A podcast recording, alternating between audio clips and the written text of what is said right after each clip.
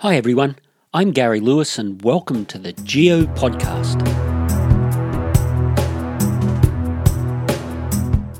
And in today's episode, I'm going to be talking about banded iron formations. Now, banded iron formation, or B I Fs as they're often referred, are really important on this planet for two reasons. The first reason is sixty percent of all of the iron resources of our planet are locked up in these banded iron formations. And so they're a really important commodity resource for us. But I think even more important, banded iron formations give us an insight into how the Earth was evolving two thousand five hundred million years ago. So what is a banded iron formation? Well, simply, it is a sedimentary rock that formed between two thousand five hundred and one thousand eight hundred million years ago. They can be reasonably thick, tens to hundreds of metres, but they are made up of thin layers ranging from millimetres to a few centimetres of each layer.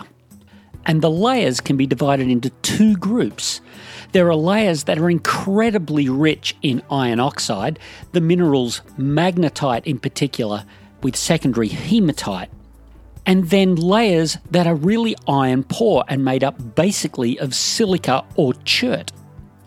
These formations were first discovered and identified in Michigan in the United States in around the eighteen forties, and then a huge deposit after the Second World War was discovered in Australia in the Hammersley Ranges in the nineteen sixties, and the ones in Australia cover an area of one hundred fifty thousand square kilometres. And that's three hundred trillion metric tonnes of iron ore. So as I said, as a resource, banded iron formations are a really important source of iron for our society. But how did these huge deposits of iron ore form? There are a number of theories, and the most accepted theory goes something like this. two thousand five hundred million years ago, the Earth's atmosphere did not contain lots of oxygen. And at the same time, the rocks that made up the crust of the Earth back then were really rich in iron. As these rocks weathered and the material eroded and washed down into the oceans, the ocean water became really saturated in dissolved iron. So the oceans were an anoxic environment, meaning without oxygen, and saturated in dissolved iron. Remember, at this time on Earth, life was really simple organism. There were no true plants, there were no animals. The only real life form that we had were simple cells. And one of the groups of those simple cells we refer to as blue-green algae or cyanobacteria. It was evolving in the oceans and lived in the upper layers of the water column there.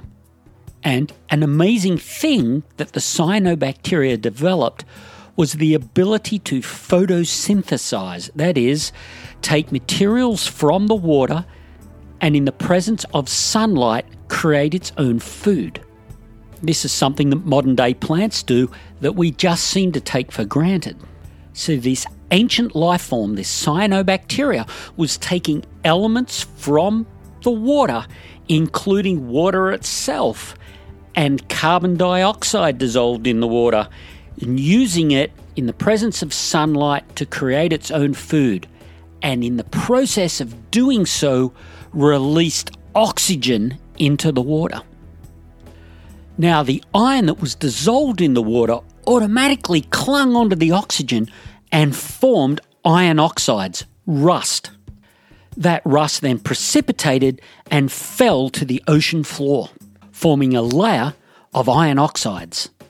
This continued to happen in the surface waters until all of the iron in the surface waters was depleted because it had been turned into rust and had sunk to the ocean floor. Now the surface waters became enriched in oxygen, and that oxygen was poisonous to the cyanobacteria. So then all the cyanobacteria in the surface waters would die, and their remains would sink to the ocean floor and form a silica-rich layer on top of the iron deposit.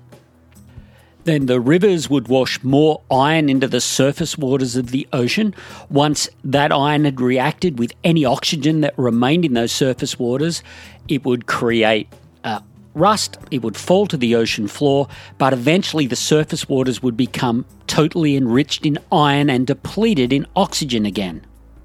Then, just like before, cyanobacteria would then bloom again and then start creating more oxygen. The oxygen would react again with the iron. The iron would form rust, fall to the bottom of the ocean floor to form another iron layer. Eventually, too much oxygen was created, killed off all the cyanobacteria.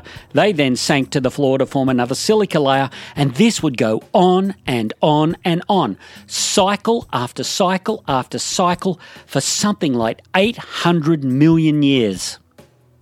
And what we end up with on the ocean floor are layers of iron-rich oxides with layers of silica, very poor in iron, then another layer of iron-rich oxides, then a layer of silica and iron-rich oxides, and again and again and again. And this is what the banded iron formation looks like. Now, this is the generally accepted theory of how banded iron formations form. But it would not be good of me just to leave it like that. I should tell you about a couple of other ideas that scientists have put forward that may be involved in banded iron formations, and especially in some specialised locations. The first one I want to mention is anoxygenic photosynthesis. In this theory, instead of there being a cyanobacteria that was releasing oxygen, then the oxygen attaching to the dissolved iron and forming rust, this theory says that there was a type of microorganism that had evolved that actually took iron out of the water as part of its photosynthesis, and that when that organism died, the iron and oxygen was in the cells that sunk to the ocean floor. So the term anoxygenic refers to a biological process where photosynthesis takes place without the release of oxygen, but the iron is trapped within the cells of the animal. And another theory for banded iron formations is that there may have been no life form involved at all. This ablogenic theory says that a B I F can form when ocean basins or lakes completely evaporated, and the iron in the dissolved water just formed an evaporated mineral, or maybe a pH change took place in the body of water that forced the iron to precipitate naturally. These are both interesting theories, but it has to be said that the widely accepted theory involves the release of oxygen by anaerobic respiration of cyanobacteria in those waters starting two and a half thousand million years ago. This event in the history of the Earth is often referred to as the Great Oxygenation Event, which really is a time when the Earth went from having a low amount of free oxygen to being very, very abundant in oxygen. The oxygen and the iron atoms joining together to form iron oxides, resulting in the formation of these massive deposits of banded iron formation. So really, in summary, banded iron formations are important for us for two reasons. The first reason is that they provide us with these massive deposits of iron ore that we can utilize to drive a lot of the things that we do in our society. But secondly, and I think far more interestingly, they provide us a window back to what happened on our planet and the changes that took place because of the evolution of this life form, cyanobacteria, blue-green algae, which changed the chemistry not only of our oceans but of our atmosphere. Because without this amazing evolutionary event where oxygen was being produced both for the oceans and then up into the atmosphere, the rest of the evolutionary tree that leads through to human beings would not have been able to occur.